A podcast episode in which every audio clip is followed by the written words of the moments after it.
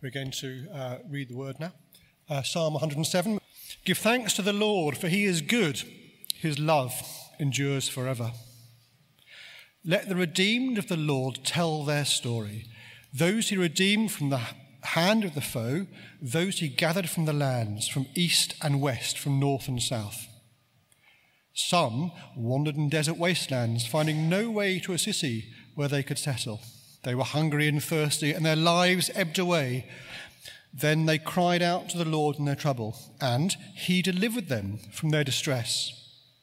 He led them by a straight way to a city where they could settle. Let them give thanks to the Lord for His unfailing love and His wonderful deeds for mankind, for He satisfies the thirsty and fills the hungry with good things. Some sat in darkness, in utter darkness, prisoners suffering in iron chains, because they rebelled against God's commands and despised the plans of the Most High. So he subjected them to bitter labor.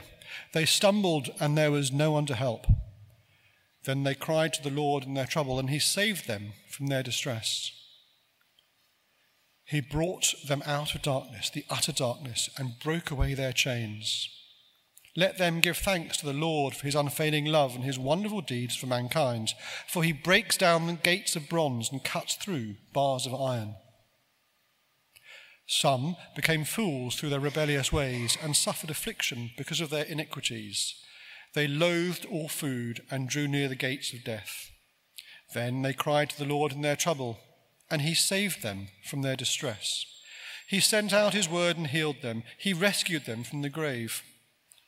Let them give thanks to the Lord for his unfailing love and his wonderful deeds for mankind. Let them sacrifice thank offerings and tell of his works with songs of joy. Some went out on the sea in ships. They were merchants on the mighty waters. They saw the works of the Lord, his wonderful deeds in the deep. For he spoke and stirred up a tempest that lifted high the waves. They mounted up to the heavens and went down to the depths. In their peril, their courage melted away. They reeled and staggered like drunkards, though at their wits' ends. Then they cried out to the Lord in their trouble, and he brought them out of their distress. He stilled the storm to a whisper. The waves of the sea were hushed. They were glad when it grew calm, and he guided them to their desired haven. Let them give thanks to the Lord for his unfailing love and his wonderful deeds for mankind. Let them exalt him in the assembly of the people and praise him in the council of the elders. He turned rivers into a desert, flowing springs into thirsty grounds, and fruitful lands into a salt waste, because of the wickedness of those who lived there. He turned the desert into pools of water, and the parched ground into flowing springs. There he brought the hungry to live, and they founded a city where they could settle. They sowed fields and planted vineyards that yielded a fruitful harvest. He blessed them, and their numbers greatly increased. And he did not let their herds diminish. Then their numbers decreased, and they were humbled by oppression, calamity, and sorrow. He who pours contempt on nobles made them wander in a trackless waste. But he lifted the needed out of their affliction and increased their families like flocks. The upright see and rejoice, but all the wicked shut their mouths. Let the one who is wise heed these things and ponder the loving deeds of the Lord. Thanks, Andy. My name's uh, Phil, if we've not met. I'm the Associate Minister here, and it's my pleasure to take you through what has become, in the last year or two, really, uh, my favourite psalm. Uh, and I hope I'll convince you of its riches as we go through it this morning. Let's pray. Lord God, would you open our eyes to see wonderful things in your word, and would you open our hearts to overflow with thanksgiving? Amen. Now, a little while ago, uh, the Guardian columnist Moya Sarner wrote an article about thankfulness. And uh, she observed that the lifestyle gurus were plugging their overpriced gratitude journals. If you've got one, uh, I make no comment. Um, and her response, though, is less than enthusiastic. She wrote this Even hearing the word gratitude makes my shoulders tense and my eyes narrow. I'm too cynical to get on board with this particular Oprah bandwagon, too British, too atheist, too sensitive to schmaltz. But then she describes her surprise when, challenged to give it a go, she found how much healthier and happier she became as she engaged in the very simple discipline of each day writing down what things she had to be thankful for and giving thanks. And the truth is, as a human being, you were designed to give thanks. We are designed to receive from God and to give thanks to God. That's the way God has designed you and me, and we're happiest when we walk in that way. Which is why it is so fascinating that she ties her ingratitude to her atheism. But the problem for Christians is that one of the greatest motivations for giving thanks to God doesn't have much traction in our hearts. We are meant to give thanks to God for our salvation, but quite often our attitude to sin is such that actually we just don't feel enormous thanks to God for saving us. We're like, um, imagine a, teenage girl who's been invited to a party. All of her friends are going. She desperately, desperately wants to go. You know, life, life is over if I don't go to this party. And parents need to get on board with that truth. And as the parent, you know, you know that there are a couple of boys who, um, who are really out for her and want to take advantage of her. You know she's too young to be really understanding these things, and you know there's going to be an awful lot of hard drugs flying around at this party. And you know how destructive it would be for her. And so you say no. Now, how should she feel about that? Actually, she should be thankful. You have rescued her from all sorts of dangers. Does she feel thank you? Will she? I'm so grateful you're my parents. Do you imagine a weekend of, of joy around the house, of helping with the housework, of flowers appearing? You will have a grumpy, sullen, miserable teenager. Hard to spot from usual. No, I didn't say that's there. Uh, you'll have a grumpy, sullen, miserable teenager because she just doesn't understand the reality of what she's been spared.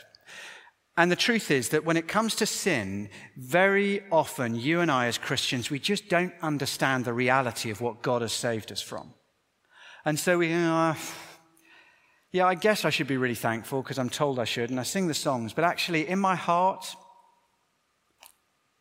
I wouldn't really mind if God said, you know what, you can carry on sinning and you come to heaven anyway. I, I think great, actually. And Psalm 107 is a psalm that teaches us to be thankful by helping us understand the reality of sin. And so, if you are anything other than overwhelmed with gratitude to God this morning, then this is a psalm that I hope will speak to you. Now, Psalm 107, you'll see it, begins, give thanks to God. And each of the four sections end, uh, you'll have heard as Andy read it to us, let them give thanks to the Lord for his unfailing love. You'll see it in verse 8, you see it um, in verse 15. Each of the four sections ends with giving thanks. It's a psalm designed to stir up thanksgiving as we see what we've been saved from. Now, uh, just to step back, locate ourselves. So, Psalm 107, if you look in your Bibles, you'll see it's the beginning of Book 5, the final book of the Psalms. Book 4 finished, if you like, it's tracing the history of Israel through the book of Psalms. And Book 4 ends with the people of God in exile, their land destroyed, the temple smashed, the people traumatized, far away from God's presence, far away from God's promises. And look uh, with me, the last, at the end of um, Psalm 106, verse 47 Save us, Lord our God, gather us from the nations, that we may give thanks to your holy name and glory in your praise. They're crying for rescue. That they might give thanks to God. And then Psalm 107 begins Give thanks to the Lord our God, for he is good, his love endures forever. Let the redeemed of the Lord tell their story, those he redeemed from the hand of the foe, those he gathered from the lands, from east and west, from north and south. Gather us. He redeemed, he gathered. Now, as I said, this song has a specific history. God's people had rebelled against him and had been driven from their land by the Babylonian armies. But when they cried out to him, he answered them and, he, and they rescued him. It's their song to celebrate their rescue. But, but as you read through the psalm, the language is deliberately broad because this psalm is designed to point beyond the exile that happened at that point in history to something else, to the, the exile of God's people, of you and me, not in Babylon, but from east, west, north, and south. In other words, this is, this is the song for God's people from every nation, praising Him for His rescue of us from our sin and His judgment, from our spiritual exile. In other words, if you trust in Jesus, this is your song for your rescue. And we'll see that as we go through it. Now, you, um, you probably picked up from the reading that there are four matching sections. In each one, you have this pattern of there's a hopeless predicament, there's a cry to God in distress, there's a rescue, and then there's a call give thanks for his unfailing love. Repetition. Repetition is God's way of driving important truths into thick skulls. And, and the, the, the important truth that he wants to embed into our thick skulls is that being saved by Jesus from sin is a very wonderful thing. Being saved by Jesus from sin is a very wonderful thing. Now, maybe the, I guess there'll be some here who, um, who are a bit resistant to the religious language of sin. My appeal to you is simply look, just listen to what the Bible teaches. And if you find that it chimes in with your experience of life, then maybe, just maybe, the Bible is telling the truth. And maybe, just maybe, what the Bible has to say about the solution is true as well. Now, one final thing before we dive in, which is that the, although our translation says some, verse 3, uh, sorry, verse 4, some, verse 10, some, verse 17, some, verse 23, the original it's just they, they, they. In other words, this isn't four different groups. This is four perspectives on the same experience. Four perspectives on what it's like to live in the miserable reality of sin and then be saved by God. Right, enough faffing around, let's get in. So, firstly, hungry and homeless to a city and a feast. Verse 4. Some wandered in desert wastelands, finding no way to a city where they could settle. They were hungry and thirsty, and their lives ebbed away. It's two enormously evocative pictures of human longings. Firstly, lost, searching, yearning for a place that feels like home, a place where I'm known, where I'm, I'm loved and valued for who I am, a place where I have a right to be, and just as importantly, a place where I want to be. And secondly, thirsty, hungry, desperately longing for something that will satisfy. You can picture the person lost in the wilderness, clothes ragged, mouth parched, growing hunger gnawing at the stomach, eyes hungrily scanning the horizon for some familiar sign to point the way back home. I read uh, of a couple in New Zealand who got lost in the wilderness for 19 days when heavy fog descended. Don't believe the, uh, the tourist board, it's a very foggy country. Land of the long white cloud. The, um, uh, Sorry to Kiwis, I'm, I'm half Kiwi, and I never see that on the advertising brochures. But there we go. Um, so this couple, they're, they're stuck in cloud. They're lost for, for 19 days. They're tired, they're hungry, they had five days' worth of food, which soon ran out. And eventually, eventually, a rescue helicopter spotted a small fire they'd made when they'd just given up hope. And they were picked up. They were, uh, they were taken back to, um, to hospital, but on the way, uh, one of the rescue team had a chocolate bar in their pocket and gave it to the guy.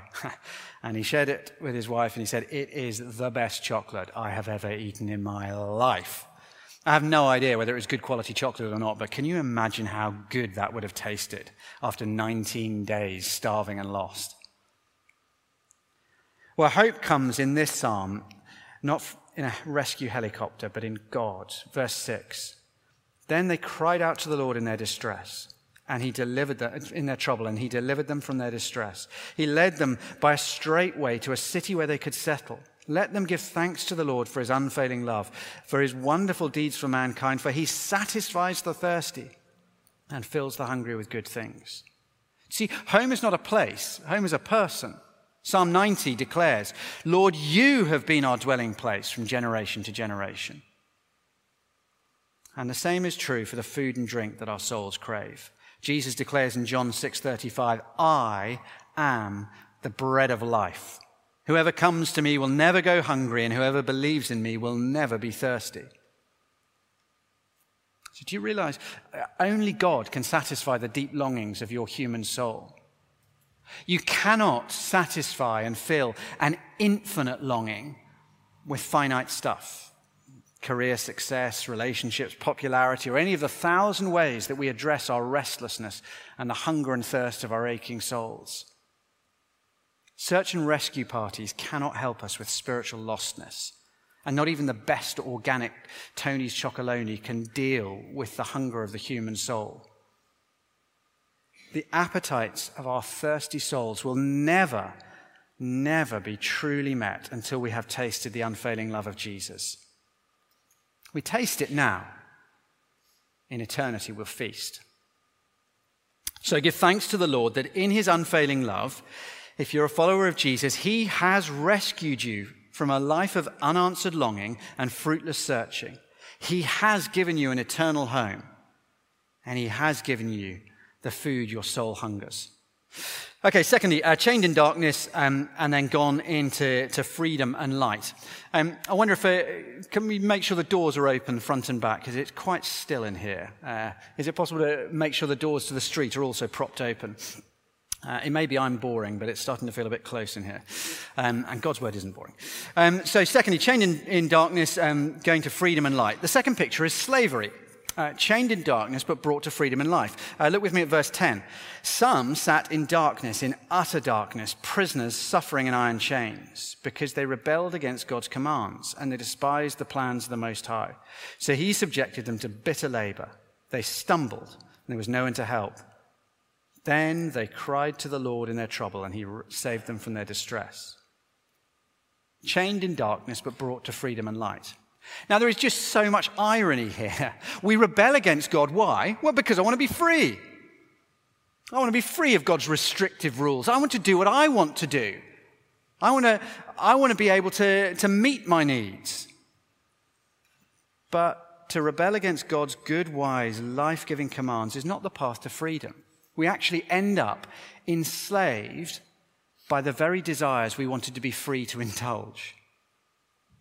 And most of us know the misery of being trapped in that dark slavery. It's very interesting. Do you notice here in verse 10 that he associates it with darkness? It fits the imagery of a, of a prisoner or a slave in a dungeon.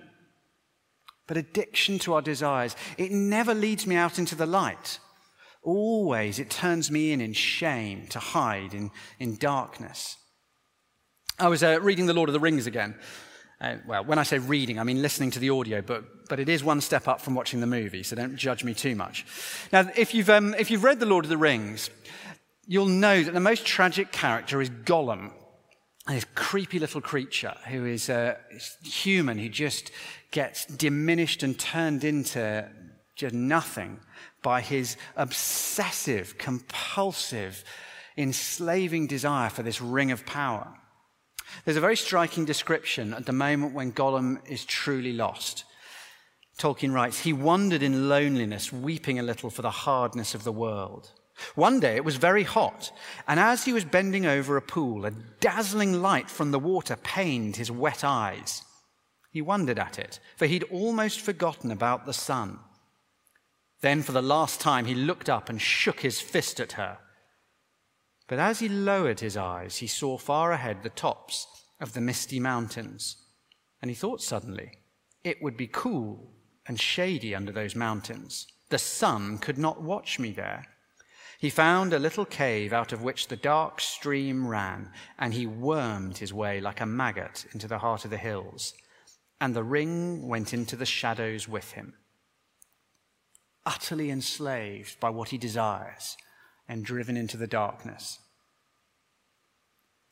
But when he cried out to God in the psalm, he rescues. Verse 14, he brought them out of darkness, the utter darkness, and broke away their chains. Let them give thanks to the Lord for his unfailing love and his wonderful deeds for mankind. for he breaks down gates of bronze and cuts through bars of iron. So, too, when we cry out to God in, in despair over slavery to sin and the dungeons of our own desires, God is mighty to save.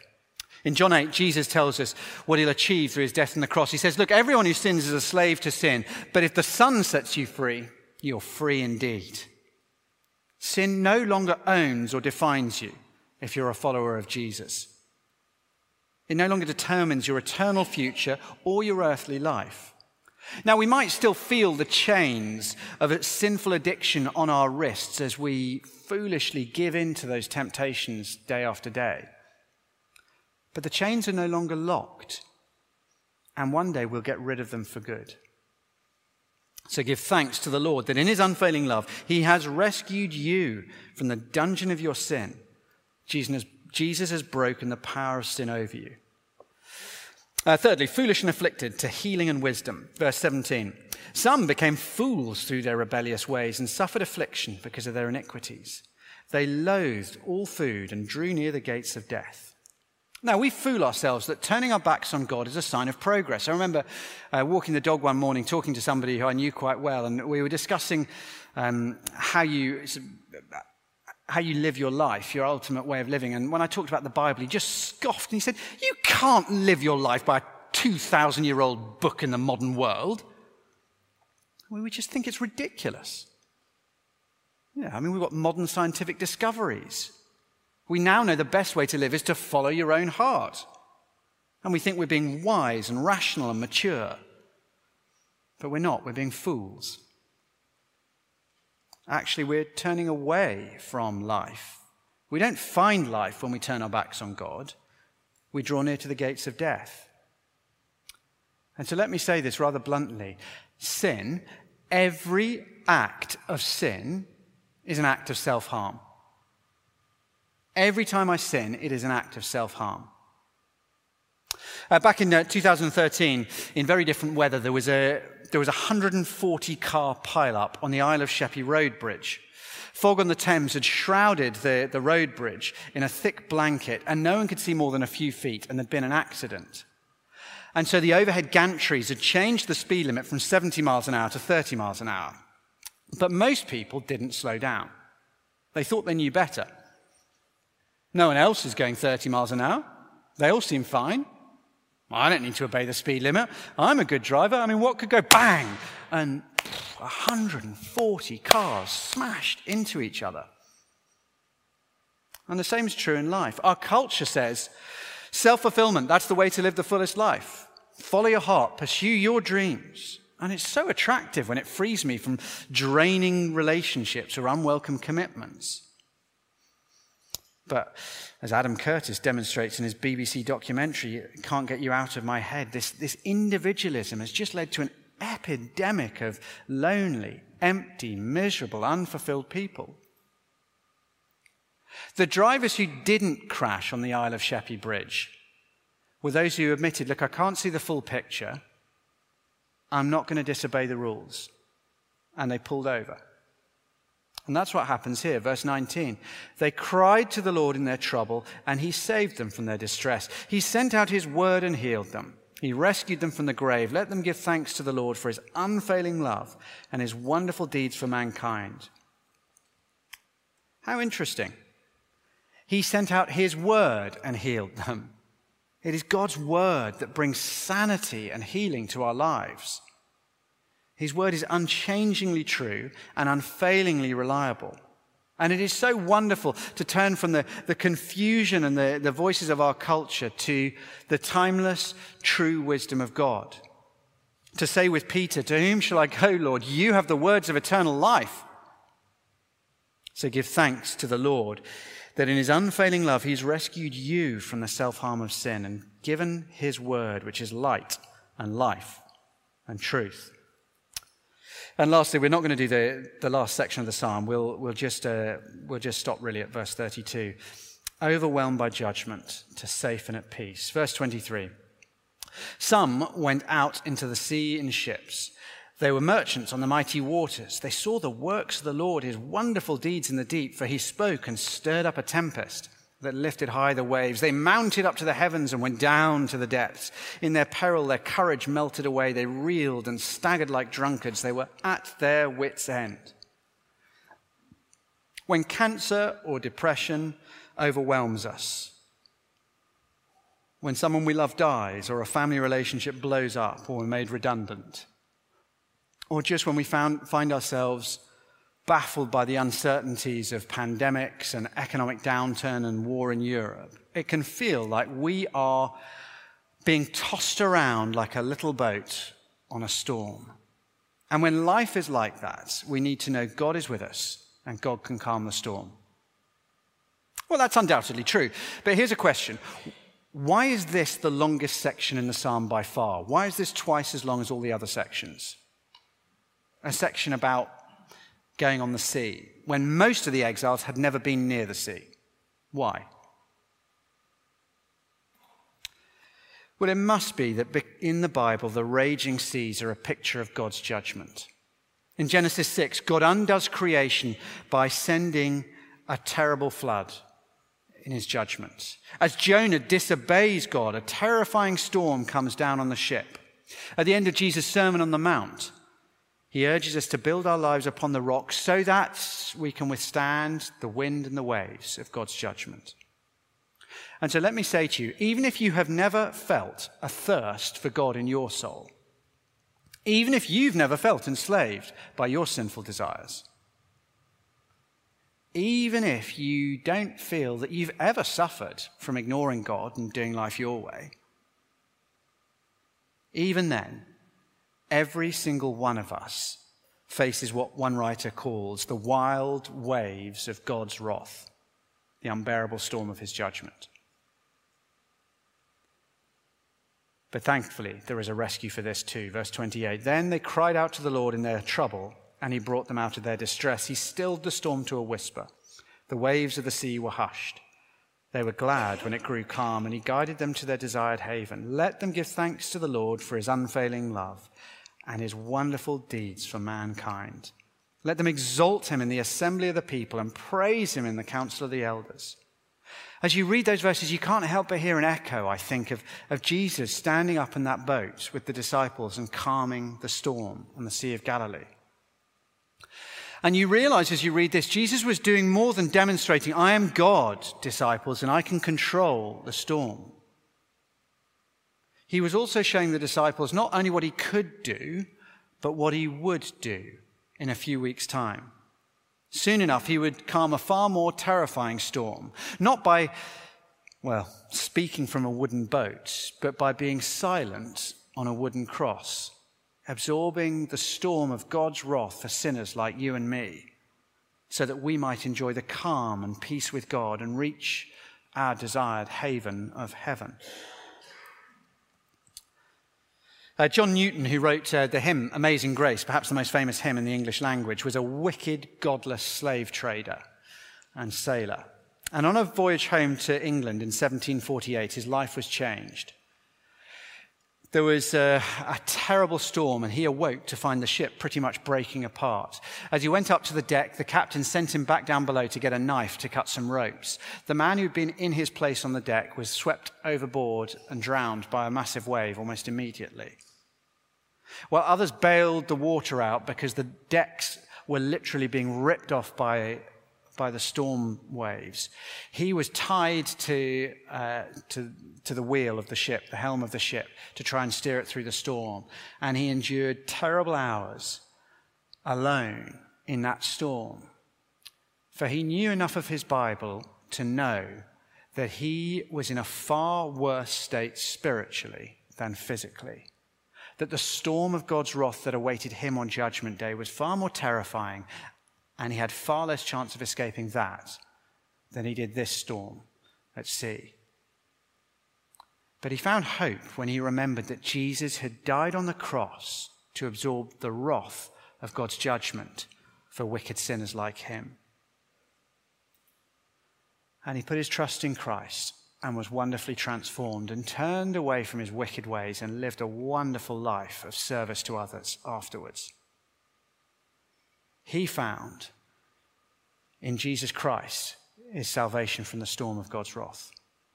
And I wonder, I don't know how many of you have been in a storm at sea. Uh, I guess few of us looking out. Uh, don't look to me many uh, salty sea dogs amongst us this morning. But do you know what it is like to be saved from the storm of God's judgment by Jesus' death in your place?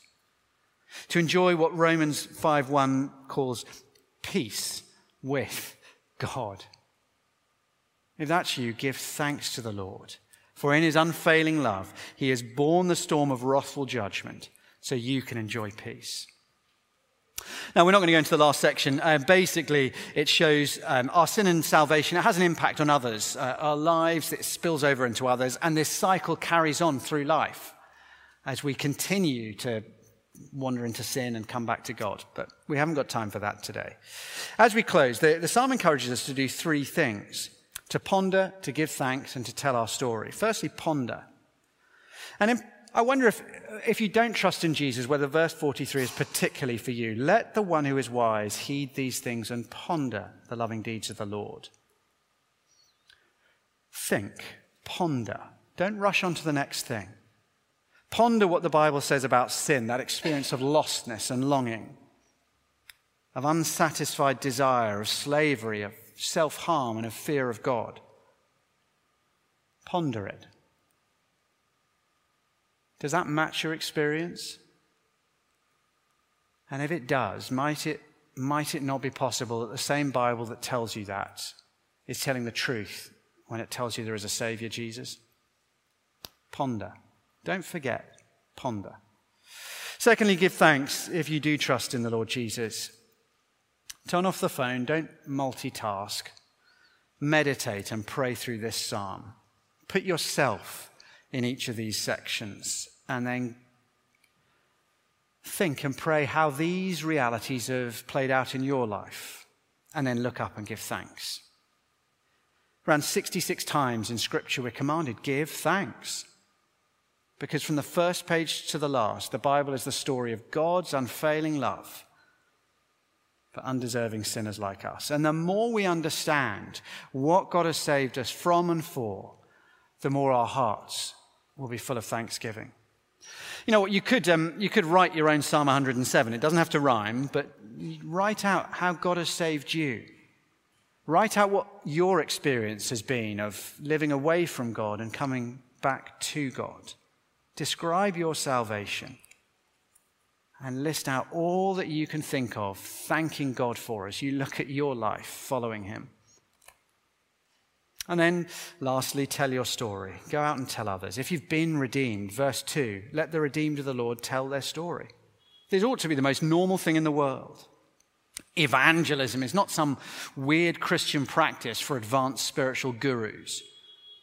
It's not something complicated for experts in apologetics. It's just the normal response. Something good happens, I want to tell others. Do that. And you can begin this morning.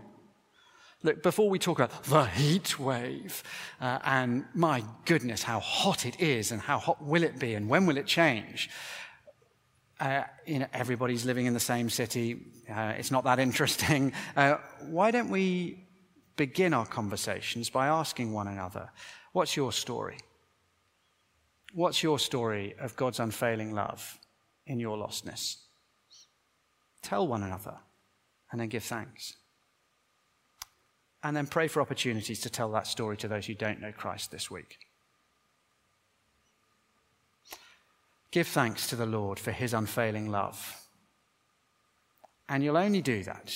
You'll only live a life marked by the health and the happiness that comes with thanksgiving if you understand and you own and believe what the Bible tells us about the misery of sin and therefore how good it is that God has saved us. Give thanks. Let's pray. Our Lord God, we thank you that you save us from sin through the Lord Jesus Christ. Thank you that you save us from uh, the misery, the self harm that sin brings to us in this life. But thank you most of all that through the Lord Jesus Christ, you, you save us from the eternal judgment that, you, that our sin ought to bring upon us, that the Lord Jesus has suffered the storm of your wrath, that we might enjoy the peace and the joy and the haven of paradise Lord God, help us never to forget or lose sight of how good it is that you have saved us from our sin. In Jesus' name, amen.